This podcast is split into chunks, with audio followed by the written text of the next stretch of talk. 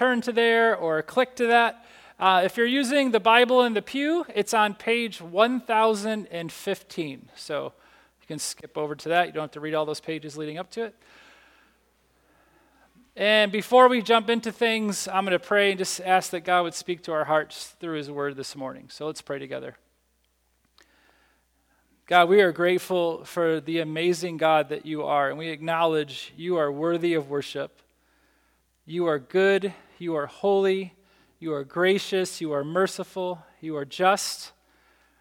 God, we are so grateful for the God that you are present with us, you are near, you are not far and indifferent.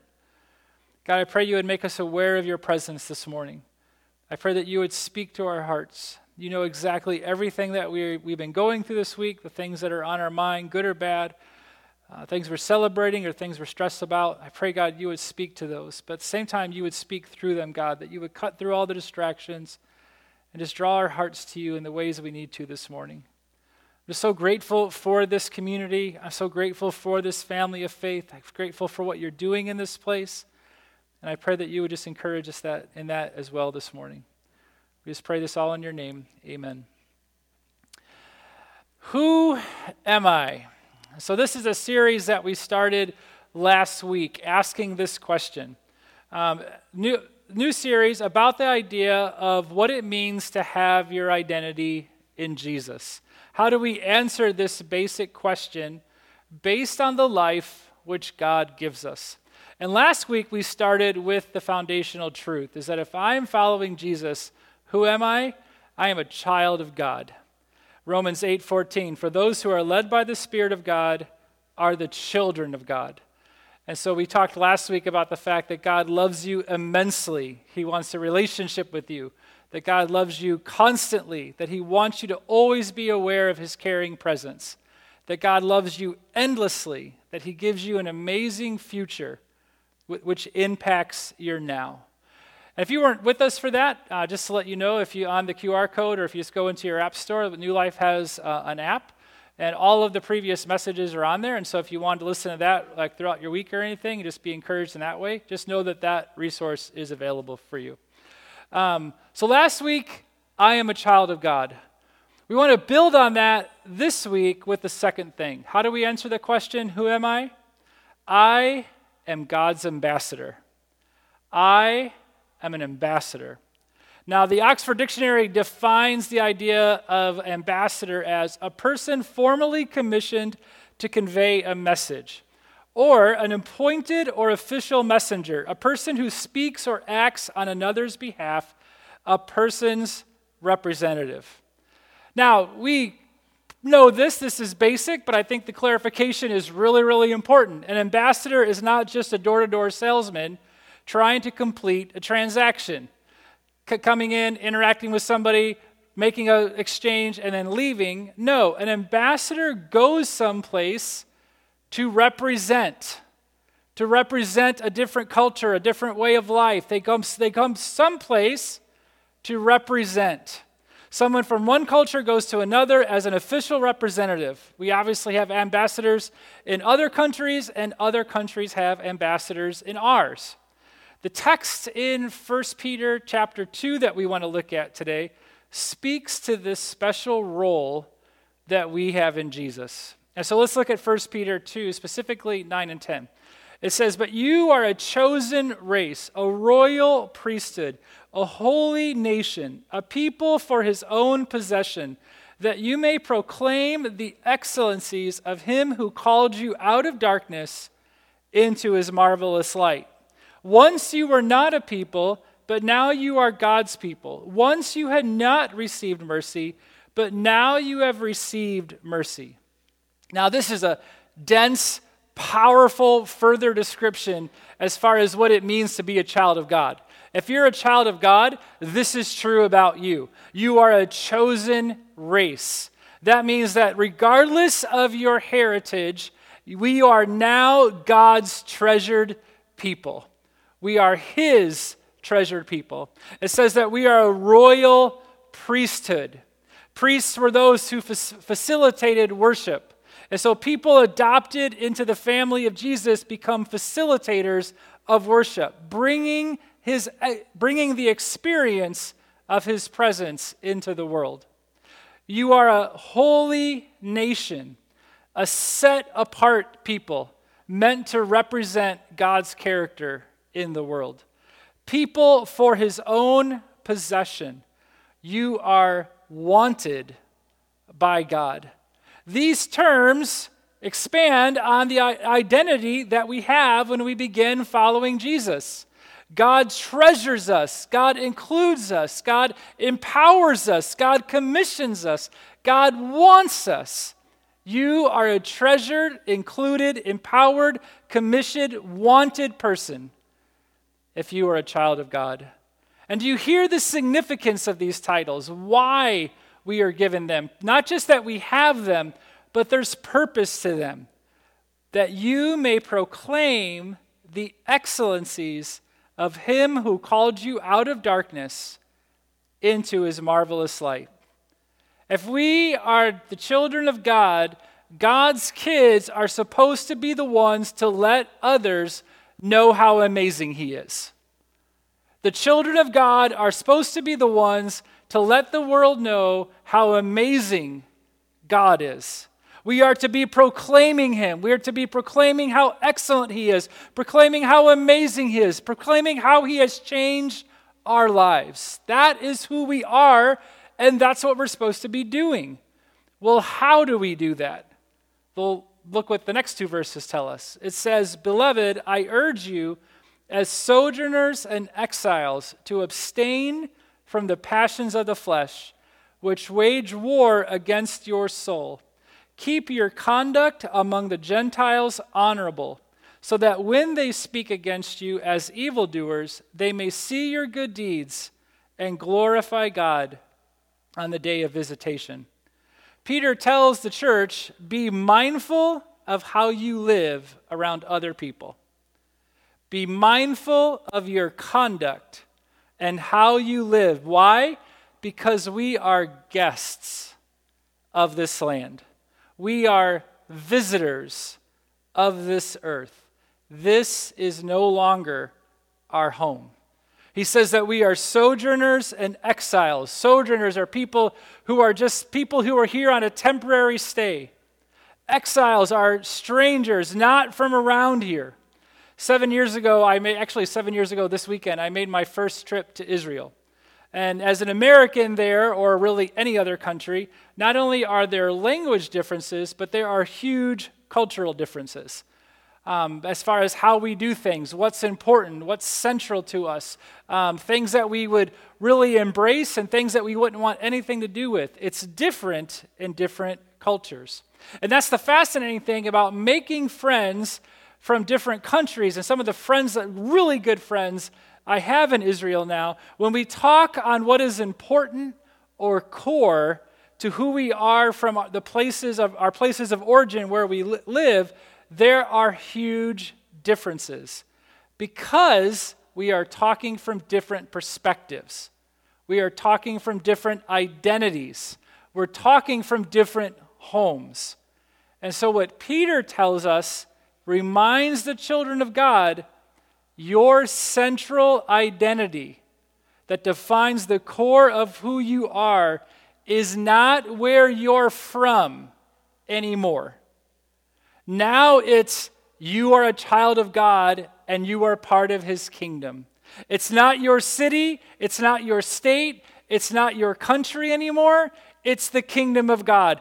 It's not how you would identify yourself in any other way. It's the values of the kingdom of God. Our citizenship we base our identity, characters, values, and worldview on is from a different place than Chicago, Illinois. It's from anywhere in this country or anywhere else we could move. We may live here physically, but we are citizens of another land. And again, this isn't just a reminder to them. This is an appeal to them. This is an urging. You really need to be mindful of who you are because you're not a tourist here. You're an ambassador here. You're not just here to see the sights and enjoy things. You're here as an ambassador of your Father. And so how you live matters. Watch your conduct among the nations, because there's more going on than just you. You are an ambassador of God. Keep your conduct among the Gentiles, among the nations, honorable. How we live is what proclaims Jesus. How we live is what proclaims the kingdom of God. How we live lets others know of his excellencies, because we are his ambassadors. And so what does it mean to be an ambassador for Jesus? Well, first thing, ambassadors strive to be like God alone.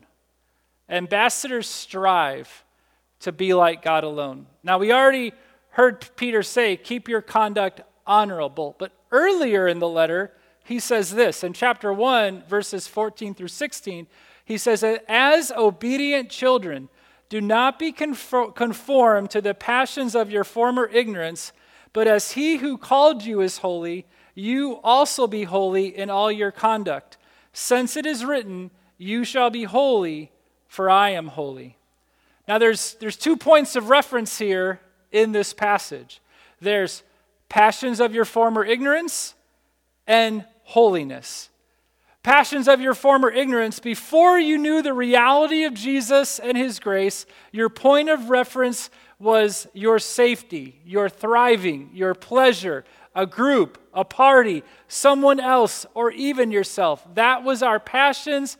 That was our point of reference. You didn't know those things can't do anything for your soul's longing. You didn't know that they can't, in the long term, live up to the promises that they make in the now. But to follow Jesus is to know the truth about how these things are lacking and that we can't orient our lives to them. We cannot make these things our single point of reference. What we strive for in life is to be holy as God is holy, because God has brought us into a relationship with him. He expects us to reflect his nature. This phrase, be holy as I am holy, is one of the core central principles for the people of God in all of the Bible. Be holy as he is holy. We cannot minimize that, and we cannot outright reject it. Holiness is rooted in the character and actions of God. He took the initiative to, as scholar Gerald Hawthorne says, make the unholy holy, to make the alien a friend, to reconcile sinners to himself. The holy God is good, loving, perfectly good, perfectly loving, perfectly just, transcendent above and different from all. And though we won't be perfect like him, we must strive to be like him in how we live. Peter's telling them this, but this isn't just something new to Peter's letter. This was said, rooted and said way back in the Old Testament. In Leviticus 19, God said to the people, to Moses, to tell the people of Israel, speak to all the congregation, the people of Israel, and say to them, you shall be holy, for I am the Lord your God, am holy. Peter's just repeating what God has been calling his people to all along. God has always been telling his people, be holy as I am holy. Be like me. In fact, just before this section in Leviticus, he puts it even plainer for them. He says, the Lord spoke to Moses, saying, speak to the people of Israel and say to them, I am the Lord your God. You shall not do as they do in the land of Egypt where you lived, and you shall not do as they do in the land of Canaan, to which I'm bringing you. You shall not walk in their statutes. You shall follow my rules and keep my statutes and walk in them. I am the Lord your God. You shall therefore keep my statutes and my rules. If a person does them, he shall live by them. I am the Lord.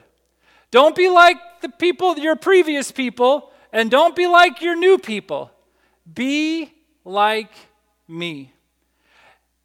Think about if you were younger and you ever read these books. Who read Choose Your Own Adventure books? Anybody ever read those? If you haven't, you're not too old to get them. So go into a used bookstore and get one. But the whole idea of these stories was awesome, is you would read a couple pages, and then there would be two options. Do you want this to happen? Turn to this page. Do you want this to happen? Turn to this page. And you would go through and you would just basically craft this story. What we see here in Peter and what we in Peter's letter and what we see in Leviticus is the idea that you are going to be living your life, and in every moment you're going to have two options before you. Go with the passions of your former self, or be holy as he is holy. Keep going this route, or go in the route God has put you on. And to be a child of God, to be an ambassador of God, is to always choose holiness, is to always turn to the page that helps you be holy, that guides you in holiness, that helps you be holy as God is holy. We do not live in our former passions. We live holy as he is holy.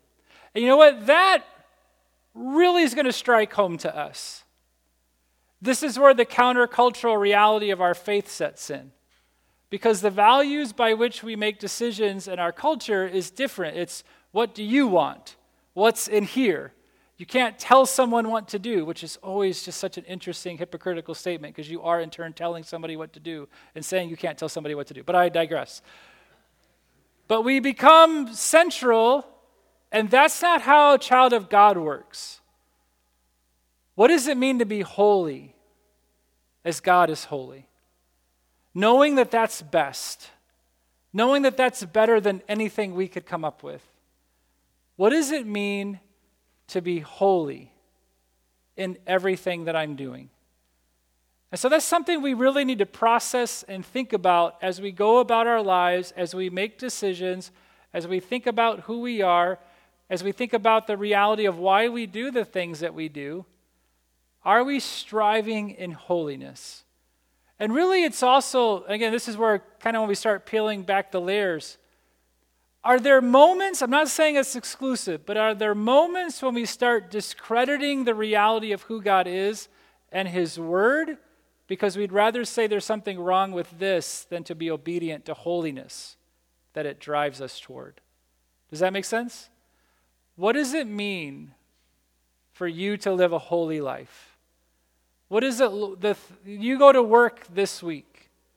You're in class this week. You're riding the train this week. You're joking around with your friends this week.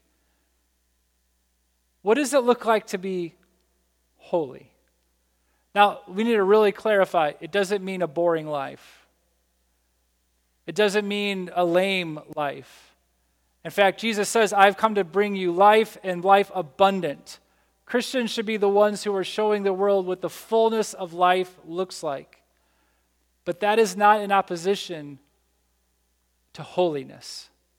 And so what does it look like to show the character of God in all that I do, with every choice that I have? Ambassadors strive to be like God alone. And that actually leads to the second thing. Ambassadors don't compartmentalize their faith. Ambassadors don't compartmentalize their faith. It's really interesting when we look at what happens in the Old Testament section of Leviticus chapter 19, where we see, be holy as he is holy. And in the New Testament in 1 Peter, when he's telling them to watch their conduct amongst the nations. In the Old Testament, in Leviticus 19, God tells the people through Moses to be holy as he is holy. And then right after that, the rest of chapter 19, he immediately starts talking about how they handle their harvest, how they treat the poor, to not lie, to not use profane talk, to not oppress their neighbors, to be kind to the deaf and blind, to not do injustices in court, to not slander people, to be faithful in relationships, to take care of the land, to take care of the elderly, to take care of the immigrants, and to have integrity. In the New Testament, right after Peter says to watch your conduct among the nations, he goes into a conversation then about how they interact with politics, with their work, and with their home. What is the point of this? Is that holiness To be holy as God is holy, these are not concepts that we merely talk about or theologize about. They impact every aspect of our lives. We cannot compartmentalize God separate from everything else. I've used this image in the past, and so if you're seeing this again, let it be a good reminder. A lot of times when people talk about God, talk about faith, talk about their relationship with the Lord, they'll say, well, God is part of my life. And I think sometimes the mentality of this is like this pie chart where we have all the different parts of our life. So our hobbies, our jobs, our work, school, family, whatever that thing might be. But the problem with this perspective here is the view that God is a part of life amongst all the other parts. And that is not what God calls us to. God does not want to be part of your life. God wants to saturate your life. God wants to be in on all of it. God is part of it. And so we cannot think about this idea that this is a separate piece. God doesn't want to be part. He wants to be in everything. If all we'd want to do is talk about the glory of God in church, but not what it means to give God glory outside of church, we have a big problem. If we want to do is to hear at church, only hear theology and doctrine and worship, but not how these things impacts how we view relationships or finances or sexuality or politics or any other topic, we are compartmentalizing our faith. We cannot see things as 1 hour on Sunday separated from the rest of our weeks.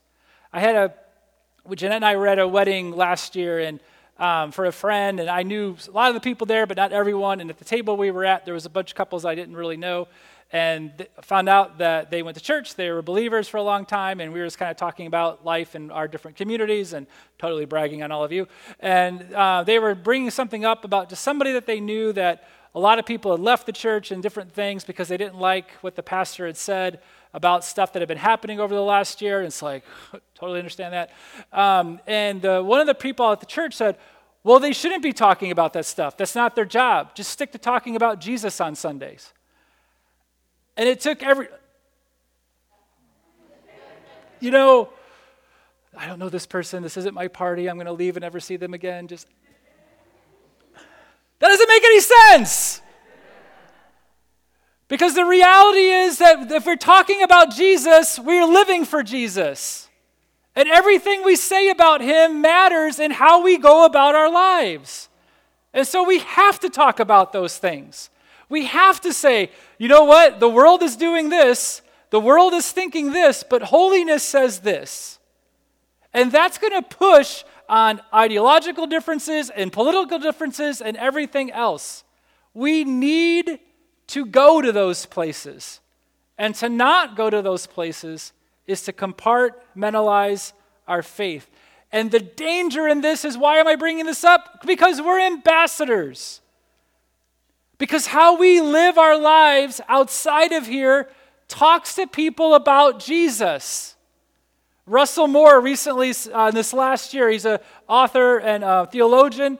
He said, we now see young evangelicals walking away from evangelicalism, not because they do not believe what the church teaches, but because they believe that the church itself does not believe what the church teaches. That should be damning to us. That should concern us more than anything.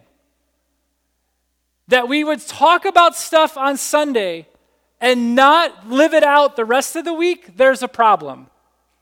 Or to say that holiness matters and being honest matters and having integrity matters and all these different things, and then championing things and holding on to things during the week that doesn't line those things up, we are being horrible ambassadors for Christ when we do that.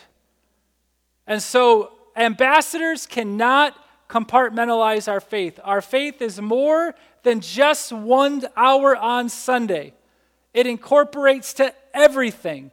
To say we just want to talk about Jesus is to say, fine, well, what does it have to do with politics?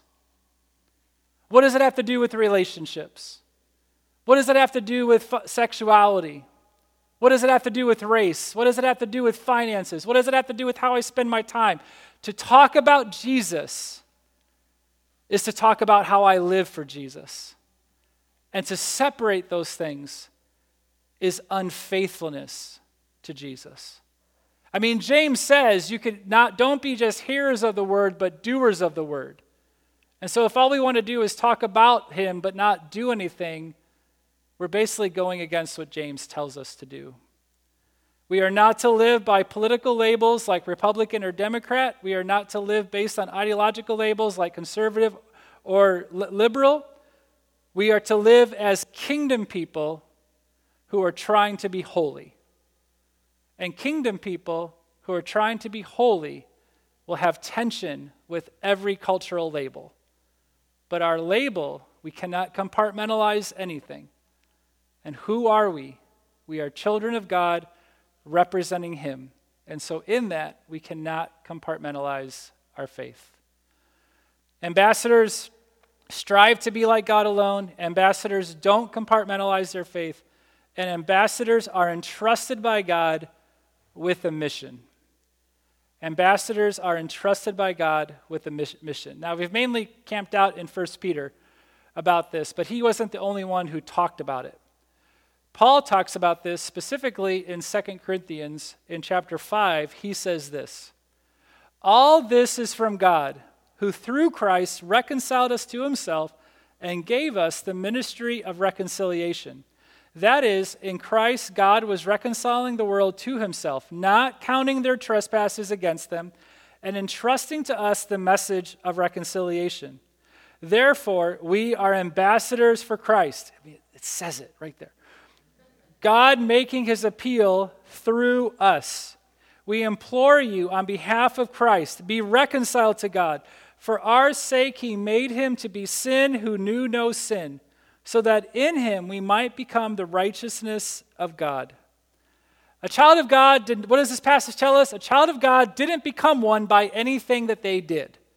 It's all based on what Jesus did. We are reconciled back to God through Jesus' death on the cross, his victory over sin and death, not because we were good enough, not because we were better than anyone else, not because we completed a religious checklist. Our failures aren't held against us because they were held against him. And he went to the cross on our behalf, and because of his grace and mercy, we can be brought back home to God. And what specifically does he say regarding that? God entrusts us with the role of letting people know that that's possible. What we've experienced from God, creator of the universe, made all of it, clearly doesn't need any of our help, but wants us to help, wants us to be part of what he's doing, and says, you know what, my plan A for letting people know what I'm like and the life I have for them, my plan A is you. It's your job to let people know that they can come home to me, that they can find light out of the darkness. We're his ambassadors. He makes his appeal to people through us.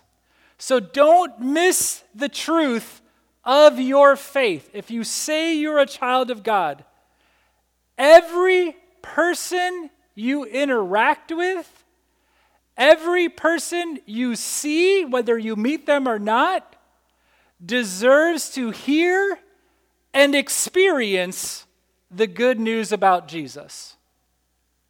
There is not a person alive, has lived, or will live who is not loved by God, and who God wants a relationship with them.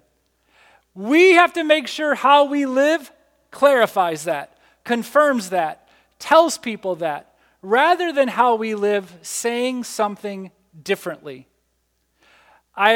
Gentleman that I know, pastor, actually somewhat local, on his Twitter account, pretty much every post that he makes, and he makes quite a few, are simply retweets of articles from news organizations that he doesn't like or doesn't listen to, where he'll talk about basically so-and-so said this, and it's the retweet of the article, and then he just says, idiot. Another retweet of an article, moron. And all his Twitter feed is just insulting people who didn't vote like him. He's a pastor. And this is what his communication, anybody could go and see him, see what it says he is in his profile, and sees how he talks about people who don't agree with him on earthly things. Do we see the problem in that? So I wore my cool t-shirt today. I know you can't see it where you're at. Here's what it looks like. If you hate anyone because of your faith, you're doing it wrong. If you look at somebody that they're an idiot or a moron or whatever that is because they don't agree with you about earthly things, your faith is whack. Your perspective is messed up. You're not thinking straight. You're not thinking like an ambassador child of God. You're thinking like a worldly person who has been hijacked by political and ideological parties who have hooked you in based on some felt need and not based on holiness. God forgive the church for what we have been doing over the last few years, because this is what happens. We have been given the job of telling people how amazing Jesus is. And if you can walk away from them and say, you know what, here's why you're wrong on this earthly stuff. Here's why you're wrong on thinking this thing. Walk away from them and then not be one step closer to Jesus because you only focused on secondary things and not showing them the main thing. Our job, we have been entrusted with a mission. And there is not one person that you have met that God doesn't want you to tell or show about his love, about his grace and mercy, about the opportunity that they have to come into a relationship with him. And so, think about the people that work in your office. Think about your neighbors. Think about the people that are at the grocery store that you always go to. When they see you, when they see me, this is convicting when I say it, are they seeing Jesus in action? Or are they seeing something else? When they see us, and this isn't to shame us, this isn't to give us extra stuff or to flirt with our perfectionism or anything. This is what obedient children of God have to think through and put into their lives. How do we get our priorities in order and our identity central and our hearts in the right place where we care more about people experiencing the truth of Jesus and we start thinking through the details of our life through the heart of Jesus rather than only being concerned with earthly things? We have been given a mission. God doesn't need you, but he wants you to be a part of this. And we cannot fail at this. The church is big. The church is huge. We can't control what everybody is going to do. We can't control what everybody's going to say. But as this community, we can say, we're going to make sure people see Jesus through us. We're going to make sure people experience the love of God and the heart of God through us. And that might mean having to make some tweaks in our own life. It might mean to confess some things. It might be to apologize about some things. It might mean to reorient some things. But we need to get our lives in sync with the holiness of God and reflect the holiness of God back to the world. Because it's not optional.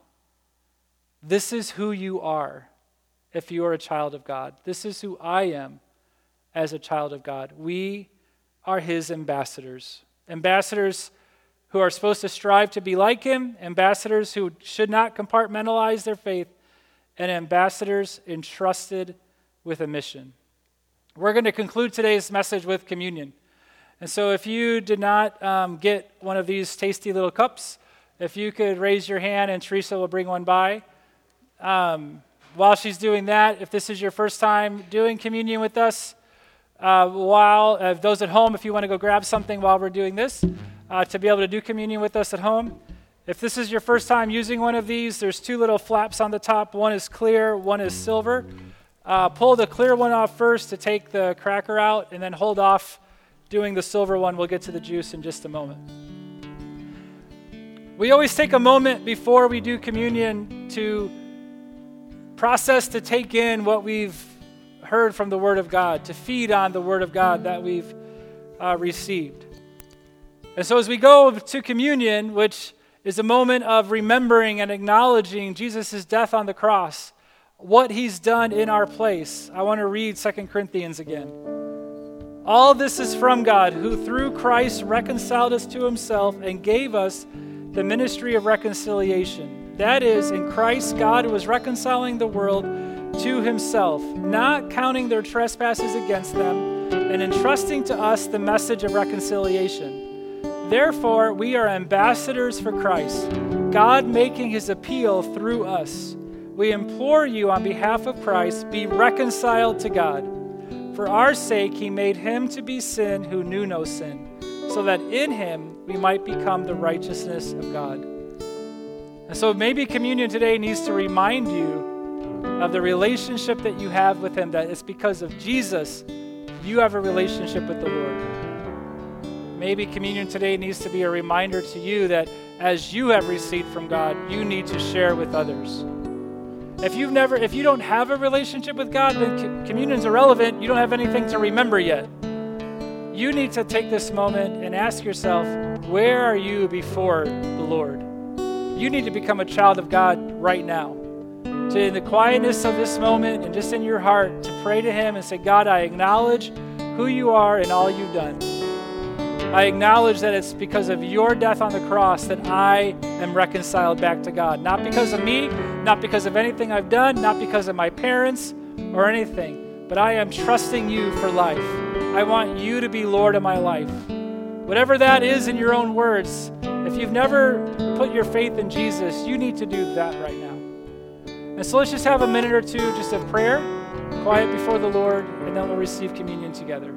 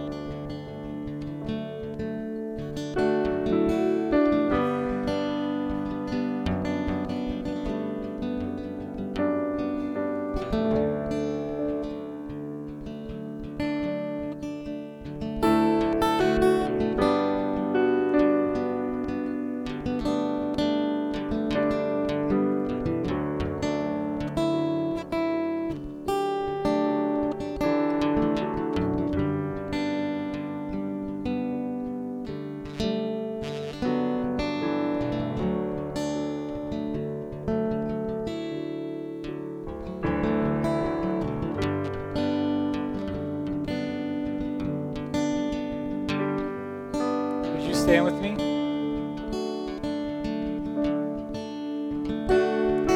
Let's pray together. God, we thank you for your broken body. We thank you for your shed blood. We thank you for the sacrifice that you made on our behalf, the immense love that you have for us and that you've shown us.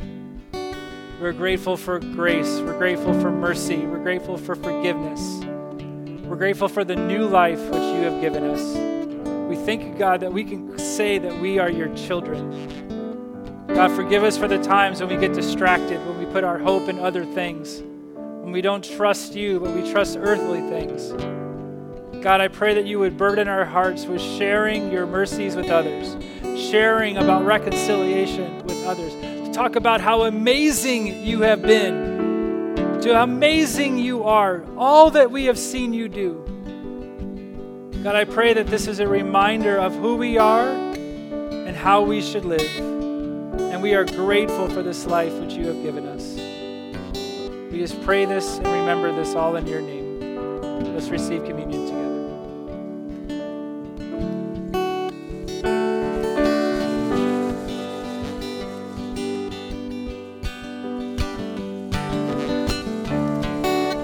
Grateful for your broken body and for your shed blood, the empty tomb, the life we have in you.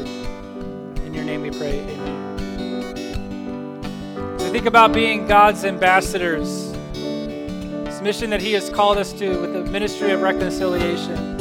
We're going to close with this last song, so let's worship together.